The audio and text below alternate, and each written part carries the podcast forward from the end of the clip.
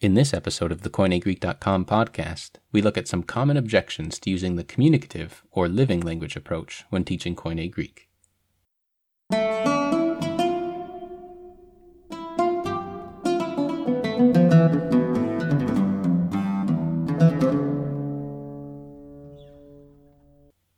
So there's a lot of discussion today in the world of, of teaching Koine Greek, of teaching Biblical Greek, around how to teach the language and the benefits of it and the negatives of, of different methods.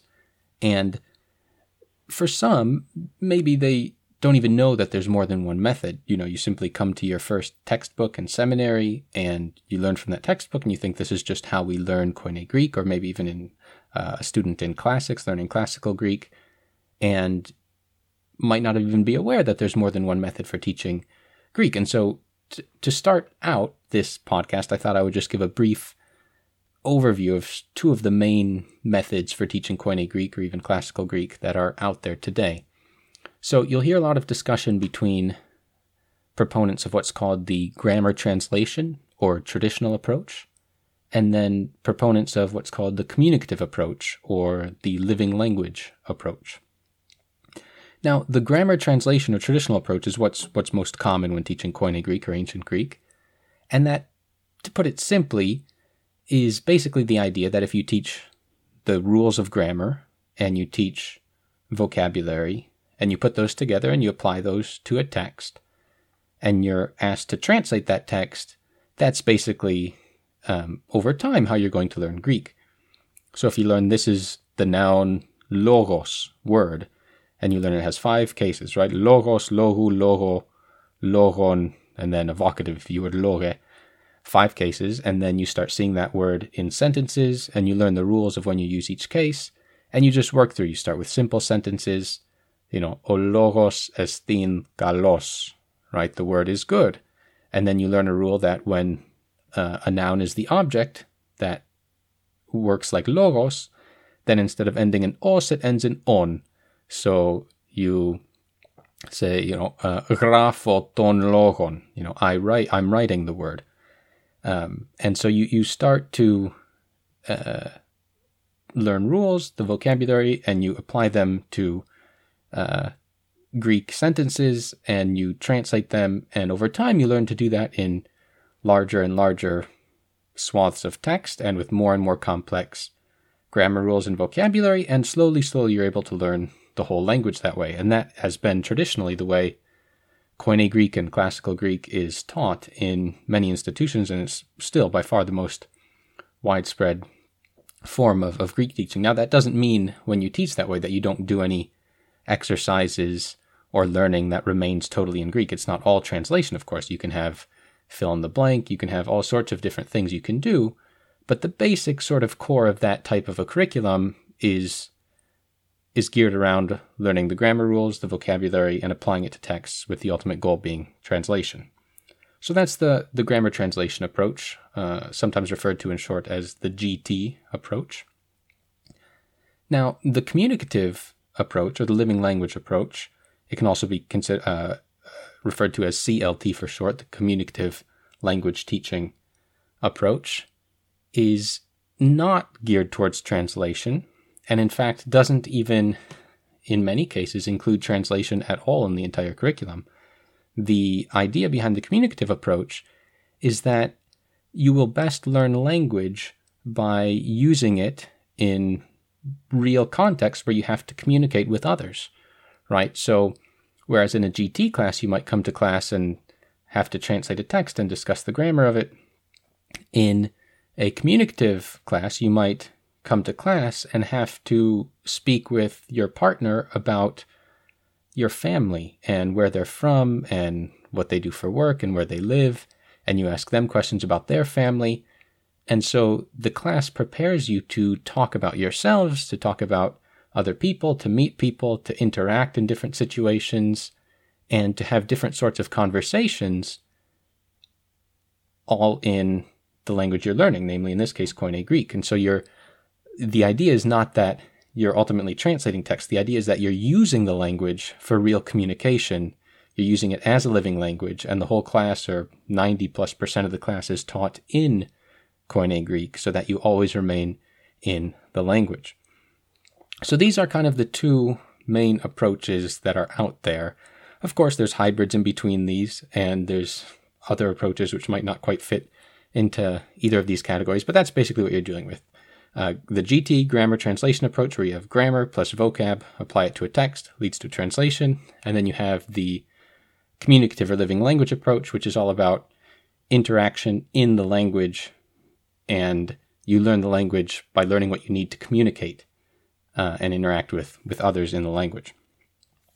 Now, the as my listeners will know, KoineGreek.com is all about treating Koine Greek as a living language, right? The slogan of the website is Koine Greek is not a dead language. So you can tell already where I'm going with this that I subscribe to the communicative approach as being the preferable option if you are able to choose. But not everyone agrees with that, which is fine, right? There's no infallible approach. And there are pros and cons to both GT and the communicative approach. But being a being an advocate of the communicative approach, I thought I would defend it against some of the common objections that get raised against it. And, and it actually, there are re- real legitimate objections to be taken into account. And I think that's why it's important to, to discuss them. And it, in fact, is one of the most common things you hear when you talk about, oh, you teach Koine Greek as a living language, or oh, you, you speak Koine Greek. Yeah, but what about this? What about that? So I, I thought it would be worth my time to to sort of answer some of these objections and help explain why it's still worth doing. So let's start with one of the most common objections, and that's, in more or less words, we are going to make mistakes.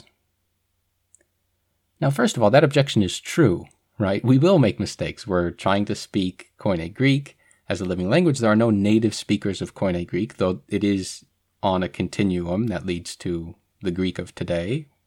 But there are no native speakers of Koine Greek.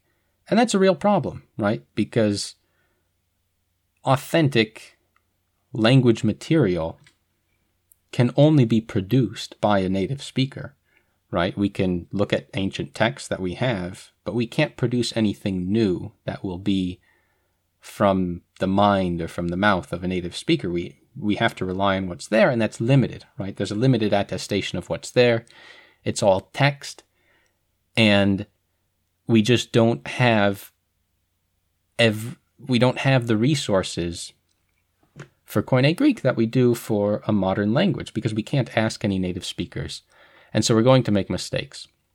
And the, the concern is are we going to then pass mistakes on to our students so that we actually ingrain in them through our mistakes teaching things that aren't actually part of the language?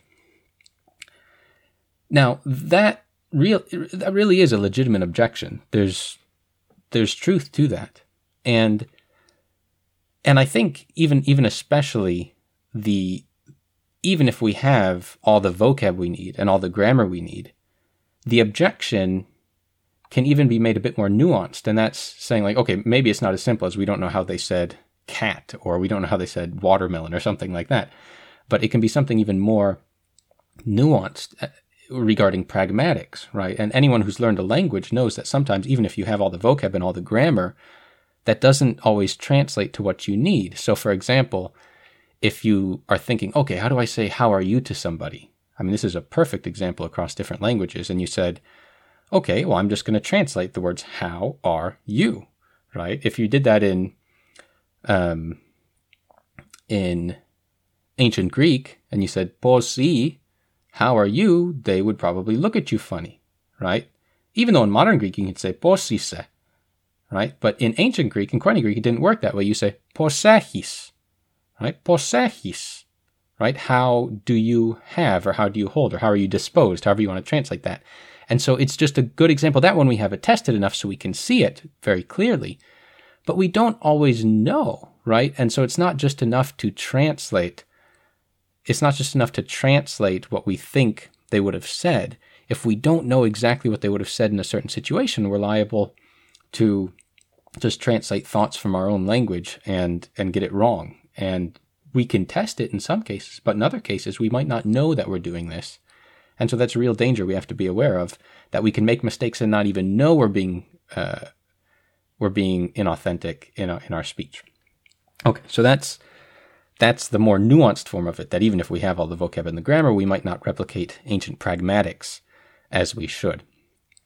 Okay, so how do we how do we answer this objection? Well, first we admit that it's a legitimate objection and it's true, right? We will make mistakes and we will make mistakes in pragmatics that we don't even know about. So we admit that at the start. However, the alternative, right? It's kind of like this is probably one of those quotes that floats around, but didn't Winston Churchill say something like democracy is the worst form of government except for all the other ones? I don't know if it was Churchill. Uh, it's been said by somebody. And I think this is one of those situations, right? The communicative approach is the worst approach for dealing with ancient languages except for all the other ones. And what I mean by that is all of these mistakes that we might be making in Koine Greek and passing on to our students are in our heads anyways. And they're in our students' heads or going to be in their heads as soon as they have enough time with Koine Greek to import their own language background, anyways. And what do I mean by that? If you ask a seasoned scholar of Koine Greek who's been teaching and researching for decades to start composing texts in Koine Greek, and maybe it's something they've done before, maybe it's not, they even they will make some of these sorts of mistakes of importing foreign concepts into Koine Greek. Why? Because none of us are native speakers, and even the best scholar, if they have to write long texts, are going to have this happen to them. Even if they're very careful in their research never to assume anything and to always base their arguments off of attested examples, if you say just sit down and write some text, no dictionary, no consult- consulting tools, you just have to write, they're going to make some of these mistakes. Now, in those situations, the moment they sit down before they write, they haven't made any of those mistakes yet on paper. But is it the fact that they now are asked to write which makes them start thinking about Greek in a way that leads to mistakes? No, of course not. All the writing is doing is revealing what's already in their head, right? The same thing will happen to all of us when if I sit down and write, you know, I'll make mistakes like that. And it's just revealing what's already in my head. So it's not that by doing something like composition, I, I, should be careful about the term composition. Sometimes people mean composition to mean reverse translation. When I say comp- composition, I just mean people writing things, actually creatively producing something in Koine Greek. It's not the process of composition that leads to mistakes. It's actually the process of composition that reveals mistakes, right? So that seasoned scholar, before they sit down, nobody sees that they are thinking about, I don't know, what relative clauses in Greek incorrectly Whereas as soon as they write, and they say, oh, wait, we compare what you wrote to ancient Greek text. Look, you're making mistakes here. They don't do relative clauses that way. You know, who knows what it is. And so it's actually the act of producing something that reveals inauthentic understanding of Koine Greek. And that is, is actually a gift, right? Because when you're doing that, it's one thing with writing. You write, you can very objectively compare. When you're speaking, you know, you have to be around people who know really well what's going on to point out mistakes quickly. Writing, it's easier. But in a community, it happens over time too. If you're speaking Koine Greek in your family or with students or with other scholars or teachers, you'll have discussions about wait, is that really how we should say that? You said that, but I said it this way. What's the best way? Um, let's think about it. And then you f- see something in a text and you say, oh, they say it that way, so I should actually fix that. And what I've found is that making mistakes is actually why speaking Koine Greek and why using the communicative method is is such a gift because it will actually reveal where you're thinking about Koine Greek incorrectly and allow you either independently or in the community of Koine Greek speakers to self-correct and gradually bring yourself to a more and more authentic understanding. So it's actually much better because if you're using grammar translation approach, many of those foreign understandings of Koine Greek and, and incorrect views of the language just stay in your head and they never get revealed. Whereas when you're speaking it constantly, when you're writing it constantly, you are more prone to see your mistakes. And I'll give a perfect example. Um, we did this uh, Koine Greek speaking group in Cambridge called Guinean Kandavriya, right? Koine in Cambridge. And in one of the first episodes, I was asking people what their name was, and we were talking about the name names of little figurines on the table. And right, the question formulaically that I'd learned is, you know, ti si onoma, what is your name? You notice T, question word, si, the dative pronoun, and then onoma, indefinite. Now, um, then when I started, and it's a bit unusual for English speakers because it's dative, right? Instead of genitive, we would think it would be, you know, what is the name of you, your name, rather than what is the name to you, which is more literally translating the dative if you had to. Um, and, but then when I started asking questions about other, instead of just saying, Tisionoma, what's your name? Asking questions about the names of the things on the table, I was saying things like, Tiestin to onoma to Andri right? And then I started using the article. What is the name to the man? Tiestinto onomato Andri. And it sounded fine to me. I was just trying to translate the rule uh, to a different context, or translate the phrase to a different context, uh, transfer it rather. And after I posted this, um, Will Ross, who's a great Greek scholar, I really, really uh, appreciate appreciate him. He posted on on the in the comments and he said, look at this article. When you are talking about names, it's genitive if it's to onoma and it's dative if it's just onoma. Right? This is a John Lee article. And so I looked at the article and I was like, wow, sure enough, he's right. So I should be saying, you know, onoma afto Ioannes, right? His name is John, but here with the dative, and because it's indefinite, onoma afto Ioannes. But if I'm making it definite, I should say to onoma aftu estin Ioannis, right? And I've now been corrected and I'm able to implement that correction into my speech. And now I have it with me going forward and I've just made my Greek that much more authentic. And now how did that happen? That happened because I was speaking it and I was making mistakes and I had my mistakes revealed so that I could correct them and then re-internalize something that, that that is just that much more authentic. Now, that would never have happened if I wasn't speaking Greek, right? And that sort of thing happens all the time. But if you don't constantly produce things, you're not going to see that. You're not going to be able to be corrected, and it's just going to stay in your head. And then when you read in a text, you know, unless you come across that article on your own, of course you can, right? But the more you make mistakes in a community, the more chance you have to be corrected. So I think it's actually quite a gift. Um, and then the other response to this objection of we'll make mistakes is simply we just need to be careful in our pedagogy, right? If we're teaching a beginning class, we try to stay as close to authentic material as possible. And for me, in the Koine Greek curriculum I'm developing with the Biblical Language Center and Scott McQuinn there, the entire first semester, first half of the first year, is based on the ancient Greco Roman conversation manuals known as the Ermenevmata Pseudodositheana um, also called, you know, the colloquia of the Hermeneumata Pseudodositheana. Really catchy name, I know.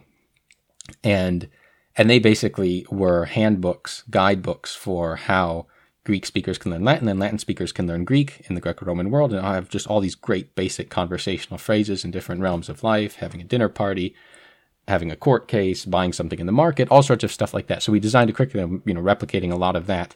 And so it really is based on you know, authentic material in these uh, different language contexts. So you do pedagogical strategies that also try to keep you as authentic as possible in a, in a controlled context. Okay, so that's one objection. Now, another one that gets brought up, and I'll just read this one. This is from Andrew on Twitter.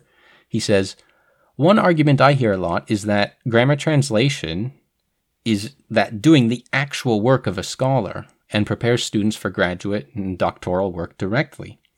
Living language means one is spending tons of time learning things that doesn't have a direct analog to grad work. And alternatively, grammar translation gets students with no knowledge into working with New Testament directly much sooner than living Greek. Okay, so this this is really the academic side of things, right? That one of the main goals when learning Koine Greek in seminary or graduate school is that students would be trained so that they can actually deal with linguistic research, ex, uh, articles in exegesis, peer reviewed journals, and be able to produce this sort of material themselves. And if that is a goal, then yes, you absolutely have to give plenty of time to dealing with the meta language, language of grammar, linguistic analysis, all of that. And that isn't going to come as directly through a living language communicative approach. Right? You can teach people to talk about texts and analyze them in Koine Greek, but that's not going to transfer over necessarily into writing and reading articles about Koine Greek. And I would just say that this is where we have to come back to the question of what are our ultimate goals, right? When we're learning, and this is maybe why it differs whether or not you're teaching Koine Greek to, to an undergraduate class, where it might just be fulfilling their language requirement, or to a graduate student who actually is going to be needing to deal with commentaries and publishing themselves. But I think we really should be realistic about what our goals are. Do we want someone to be able to describe Greek grammatically and linguistically in a journal article or understand what's written in a journal article? Or do we want somebody to be able to sit down with the New Testament in Greek in front of them, read it, and get it and have it hit them the way their native language hits them without needing to translate or hear it, hear it preached or hear it on an audio recording and have it hit them in their heart the way their native English or other language does without needing to translate because those are two different goals. And whatever you give more time to, you're going to develop a greater proficiency in whatever those things are, whether it's you can analyze a text linguistically, you know the grammatical categories, you're able to understand the research on the language, but maybe you come to the text and it doesn't hit you immediately because you have to sit down, you have to translate, you have to do all those things. Whereas somebody doing a communicative approach might not be able to deal with all the linguistic terminology, but they read the text and it hits them and they get it without needing to translate. Now, the both of those approaches will eventually come to a place where they can do both of those things in a way, right? So there's people who can go so far with grammar translation that they can read a text and it hits them very quickly. They're just that familiar with it. These are really, you know, um, seasoned scholars are quite brilliant people. In, in my opinion, I think it's very hard for everyone to do that with the grammar translation approach. And then on the other hand, people who do the communicative approach, eventually they get, if you get so advanced, you've been doing it for years and years, then it's not so hard to jump over and get a bit of linguistic training and then have all of your language sort of, um, come to make more sense in the linguistic system, just like a native speaker of English who then starts taking linguistics in, in university would, would have a similar experience. So I think this really gets to our goals. What are our goals? Is it training someone in linguistics for research purposes, or is it just trying to get them to understand the language so they can read it and appreciate it? And there might even be a difference in, in terms of context here. Now, there's another objection that's kind of connected to this one. And that's uh, so Eric mentions this one on Twitter. He says, In the context of an established program, it can be a real challenge to fit living language approaches with established grammar translation texts for the courses. If we're talking seminary MDiv, the curriculum is already very crowded, little time, and there are large prior commitments. Now, this is kind of touching on the idea of someone who likes the communicative approach. They want to implement it in their institution, but they have a wider curriculum that it has to fit in, which uses a certain grammar translation or traditional textbook for the courses and other classes they have to coordinate with and certain curriculum goals. And so it's basically saying, okay, I agree with you. I want the goals for my student, the goal for my students to be what you said about just having, sitting down and reading the text and having it hit them. But in my context, I know they also have to be able to deal with this linguistic terminology and the sort of language and meta language you'll get in exegetical articles and all of that.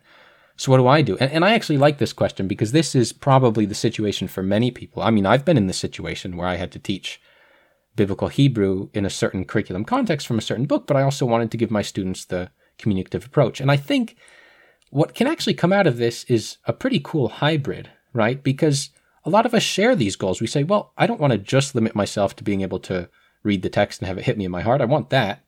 But I also want to be able to deal with the commentaries and scholarly articles on the language and linguistics. I want all of it.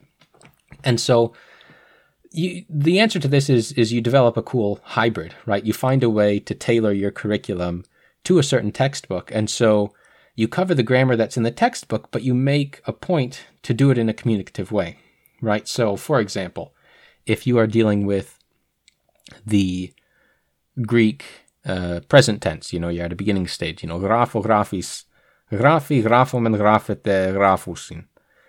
And you have to teach that. Well, you just, you write a story using all present tense verbs and you sort of take the students through the story, kind of like you're, you know, doing a, a play or something like that, where it can be kind of like real time commentary.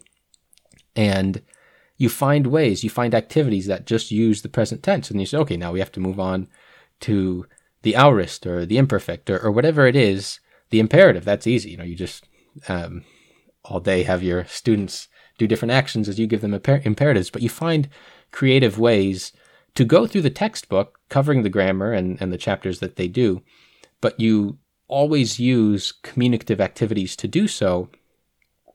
And this this will be a bit of a hybrid, right? So you might still have to if you have a 50 minute class, this might mean you do 30 minutes in Koine Greek and then you stop and you do 15 20 minutes in English, sort of talking about some of the grammatical terminology and what the students will need to know to follow along with what's going on and you give names to what you just did, right? So you you do the activity in Koine Greek and then afterwards you explain to them, okay, now this when you heard this form, this is called a present tense or this is called an aorist or this is called an imperative.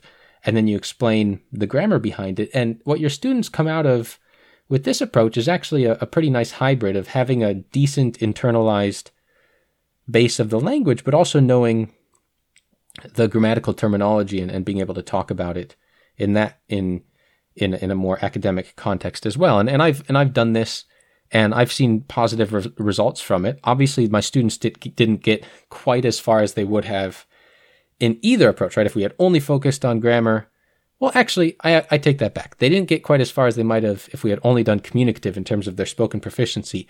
But I think that actually, when you do this hybrid approach, it helps them get the grammar and the meta language better because they've internalized the examples. So when they're dealing with the meta language and the grammatical language, the linguistic language, they're not attaching it to abstract ideas. They're attaching it to, oh, I remember when he said that to me in class. Oh, that's what we say when we're in this situation. So I actually think the hybrid approach, even if your ultimate goal is the grammatical terminology and being able to uh, read and write research on, on Koine Greek, I actually think a hybrid approach is going to be the best for that because it will internalize all the examples and make it just that much more easy for your students to navigate the grammatical language that connects to them. Okay, so the next objection uh, is really just about time, right? And this this comes from actually a, a pretty prominent professor, Peter. He, he says lack of ability on the professor's part, right, with a little double eye emoji. And I like that, right, because it's it does get at something. You know, uh, a friend of mine, uh, Travis Wright, who also teaches Koine Greek, he's with me uh, here in Cambridge. He always talks about that, how there are no shortcuts to really learning language. It all takes time. And this is true whether you're learning grammar translation or the communicative approach. But what many find is you know, people have been brought up on the grammar translation approach. They've been teaching for years and years. They've got a full schedule of teaching courses and, you know, they want to teach this way now and they think, well, where am I going to get the time? I see somebody, he, he's been speaking for 10 years and that, you know, he's still growing in his spoken proficiency in Koine Greek. Where am I going to get the time to learn it that way? And this is a legitimate objection because it does take time. But what I would say is, for those, I mean, I would give a different answer to people at different stages in their career. For those who have really been teaching a long time and are familiar with Koine Greek, they use it in their daily in uh, their daily research and and are quite familiar with it. They've taught it. They're they're at a good place. It actually doesn't take that much to sort of activate somebody in that in that context. You can go from that place of being really familiar with Greek, but only in a grammar translation reading context do maybe a eight day Koine Greek immersion intensive, right? We've done some of these things with Biblical Language Center where you come for five, six, seven, eight days and you just do Koine Greek all the time, five hours a day or however long it is. And you go through one of those and you could probably then turn around and teach a first year Koine Greek com- communicative class. I think there's been professors who have done that, if I'm not mistaken. And, and I don't think that's that hard. So you really, if you're a professor who's quite familiar with Koine Greek, been teaching it for years, really you just need to box out, you know, a couple weeks in the summer to really do one of these intensives. And that can get you at a good place where you can at least start teaching year one and then, you know, you kind of learn as you go. But it really doesn't take too much more to get started than just a, you know, week or two intensive in, in the summer, something like that. And Biblical Language Center does those now and then. Now it's COVID time, so it won't be for a while again, but there are there are things like that. Now, for somebody who doesn't have as much experience and they still want to get to this place, yeah, it does take more time. And that's where you need to kind of have a more long term approach, whether that's taking online courses or meeting, if you can, in person for it. Yeah, it does take take time to do this and, and it is a significant change and there's there's really no way around that. So that is a legitimate objection. Okay, now there's many more things I could I could cover, but the last objection that I'm going to get at is also my favorite because it actually touches on why I think it's so amazing to learn Koine Greek as a living language. And this comes, I was meeting with a uh, prominent New Testament scholar. The first time I had met him. And I think in our introduction, it came up that I did Biblical Hebrew and Koine Greek as living languages. And I still remember his first response. And this is somebody who I respect immensely in terms of his character and his scholarship. But one of the first things he said was, I just don't think it makes you a better exegete. And, you know, I politely received it and um, can't remember what I said in response, but I, I, thought about it afterwards. And I actually wrote a blog post. You can find this uh, on koinegreek.com slash blog. Just search for theology and communicative language teaching. Does learning Greek as a living language impact theology? And so I started to think about this and I thought, huh, does it make you a better exegete? And then I thought, well, what does it really mean to exegete a text, right? Because it's a word we typically only use when we're talking about biblical texts, right? I don't go to the newspaper and say, hey, um, um, you know, Professor Smith, how do we exegete this passage in the newspaper? You know, that's not really something that we say. We just say, you know, hey, what is this author getting at? What do they mean when they say this? And of course, that's that's our goal in exegesis, right? We just want to understand what the author is trying to say, what the author wants us to understand. And the core of exegesis is choice, right? Understanding what choices the author made and understanding what choices the author didn't make and what the meaning of each of those choices are, what the significance of each of those choices are, where there were choices and where there weren't choices. All of those things. And this is maybe a whole nother podcast in itself. But anyway, so after he told me, I just don't think it makes you a better exegete, I started thinking, okay, so, what is it really doing for us, learning Koine Greek as a living language in terms of exegesis? And I came up with an answer that I think is something that maybe most people wouldn't expect me to say. And that's that I think it changes how we categorize our knowledge and how we think about the categories in the text. And what do I mean by that? Well, I'll share a story of when I first moved to Israel. So for people who don't know my story, I moved to Israel when I was 17 years old. I was two weeks away from turning 18. And I did an intensive year of Hebrew and taking classes in sort of dumbed down basic Hebrew. And then the following three years, I did my undergraduate degree in Israel. And I remember during that process of going from a beginner in Hebrew to being, you know, advanced and taking classes and giving, you know, presentations in Hebrew in the university, that journey that's lasted, you know, several years I notice things in, in my language learning, and even since then, as I've learned more and now teach modern Hebrew in, in Cambridge, that your relationship to the language and the categories of how you think about things changes over time. And for example, when I would talk about uh, theological concepts in my early years in Israel, you know, maybe my first couple years, and I would try to explain explain things by sort of translating the concept from English into Hebrew and so I would talk about justification and faith and works, and I would just translate those concepts. And it didn't really seem to hit. I remember talking to people in in a class I was taking at the university and explaining, you know, um, about Christianity that it's it's the justification apart from works, and and I remember it coming out, and I just that doesn't really sound like it's making sense, but I was just translating the terms that I had learned in English, not the terms so much as the categories. And then as I spent more time and actually spent time, um, you know, thinking about how the church in Israel, native Israelis, Messianic Jews speak about these concepts, I realized that their categories are just different, right? Instead of talking about justification, which, as I was translating it, might have just been more you know, the idea of, you know, proving someone right in an argument. They they use something more like atonement or covering is and kind of drawing on the biblical terms. And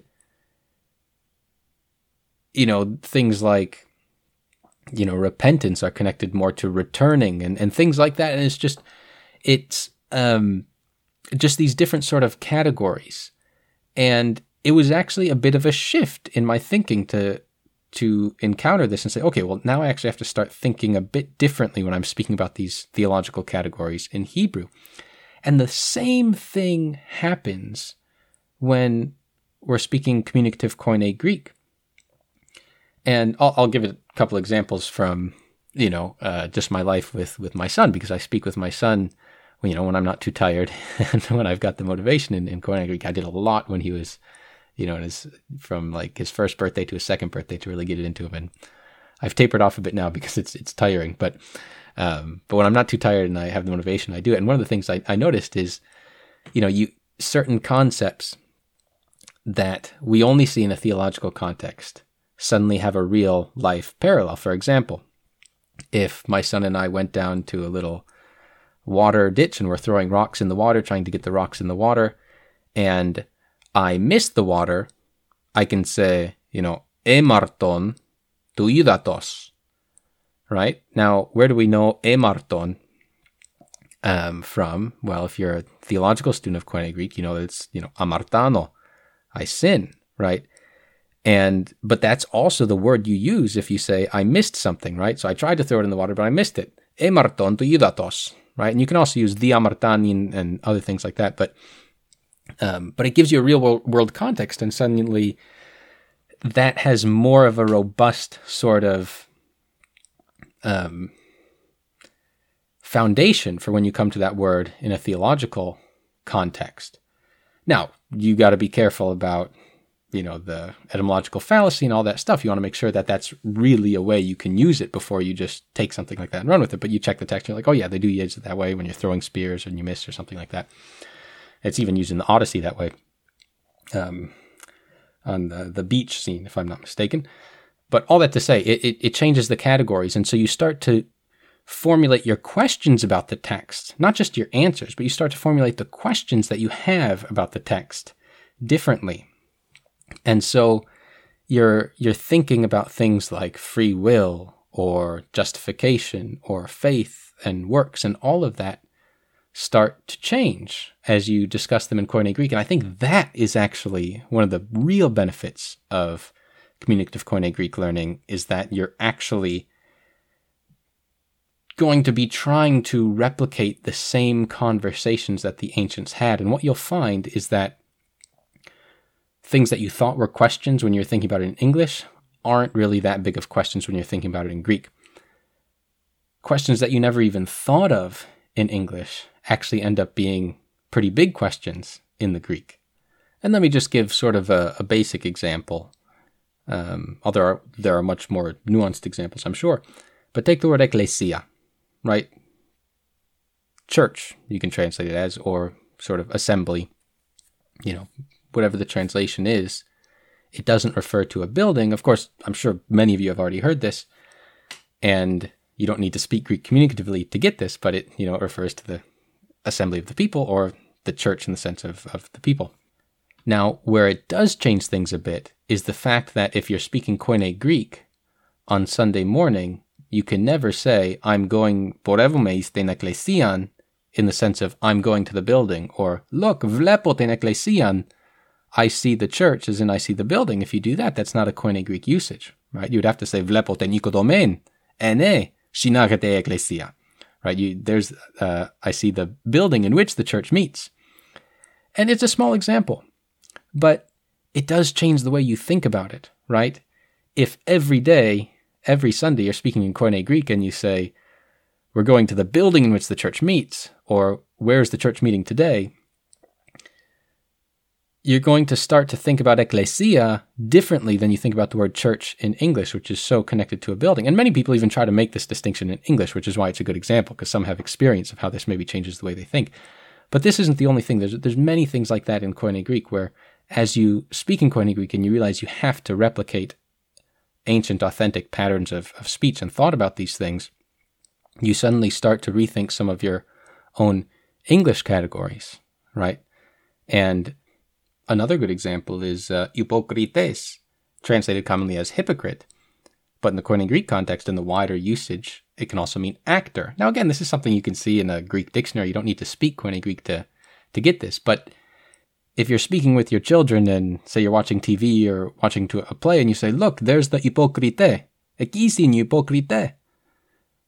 and they learn, oh, hypocrites, that's an hypocrites. And then suddenly you come to the New Testament and you see Jesus calling the Pharisees hypocrite oh, you know, it, and and this is something people have pointed out in English, but when you do it in Koine Greek, it changes the way you think about these things and it changes the way these things hit you. So the response to I just don't think it makes you a better exegete.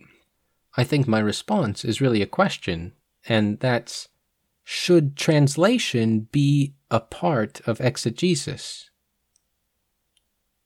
What I mean by that is is exegesis about translating and grammatically analyzing a text?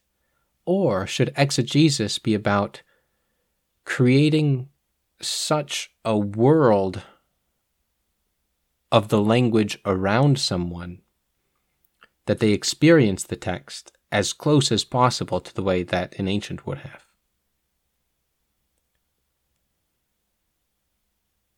Now, I know there's a lot more to be said about that, but I'm going to leave it there and maybe send me some questions if you want me to talk more about any of these particular topics. But we'll come back again with another episode, theou thelontos, in the not so distant future.